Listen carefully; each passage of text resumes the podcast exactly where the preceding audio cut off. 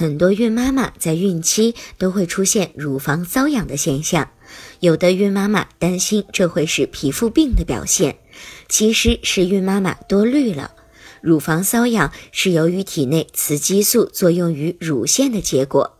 如果出现乳房瘙痒的情况，孕妈妈一定不要选择挠乳房的方式来解决这一问题，以免对乳房造成伤害。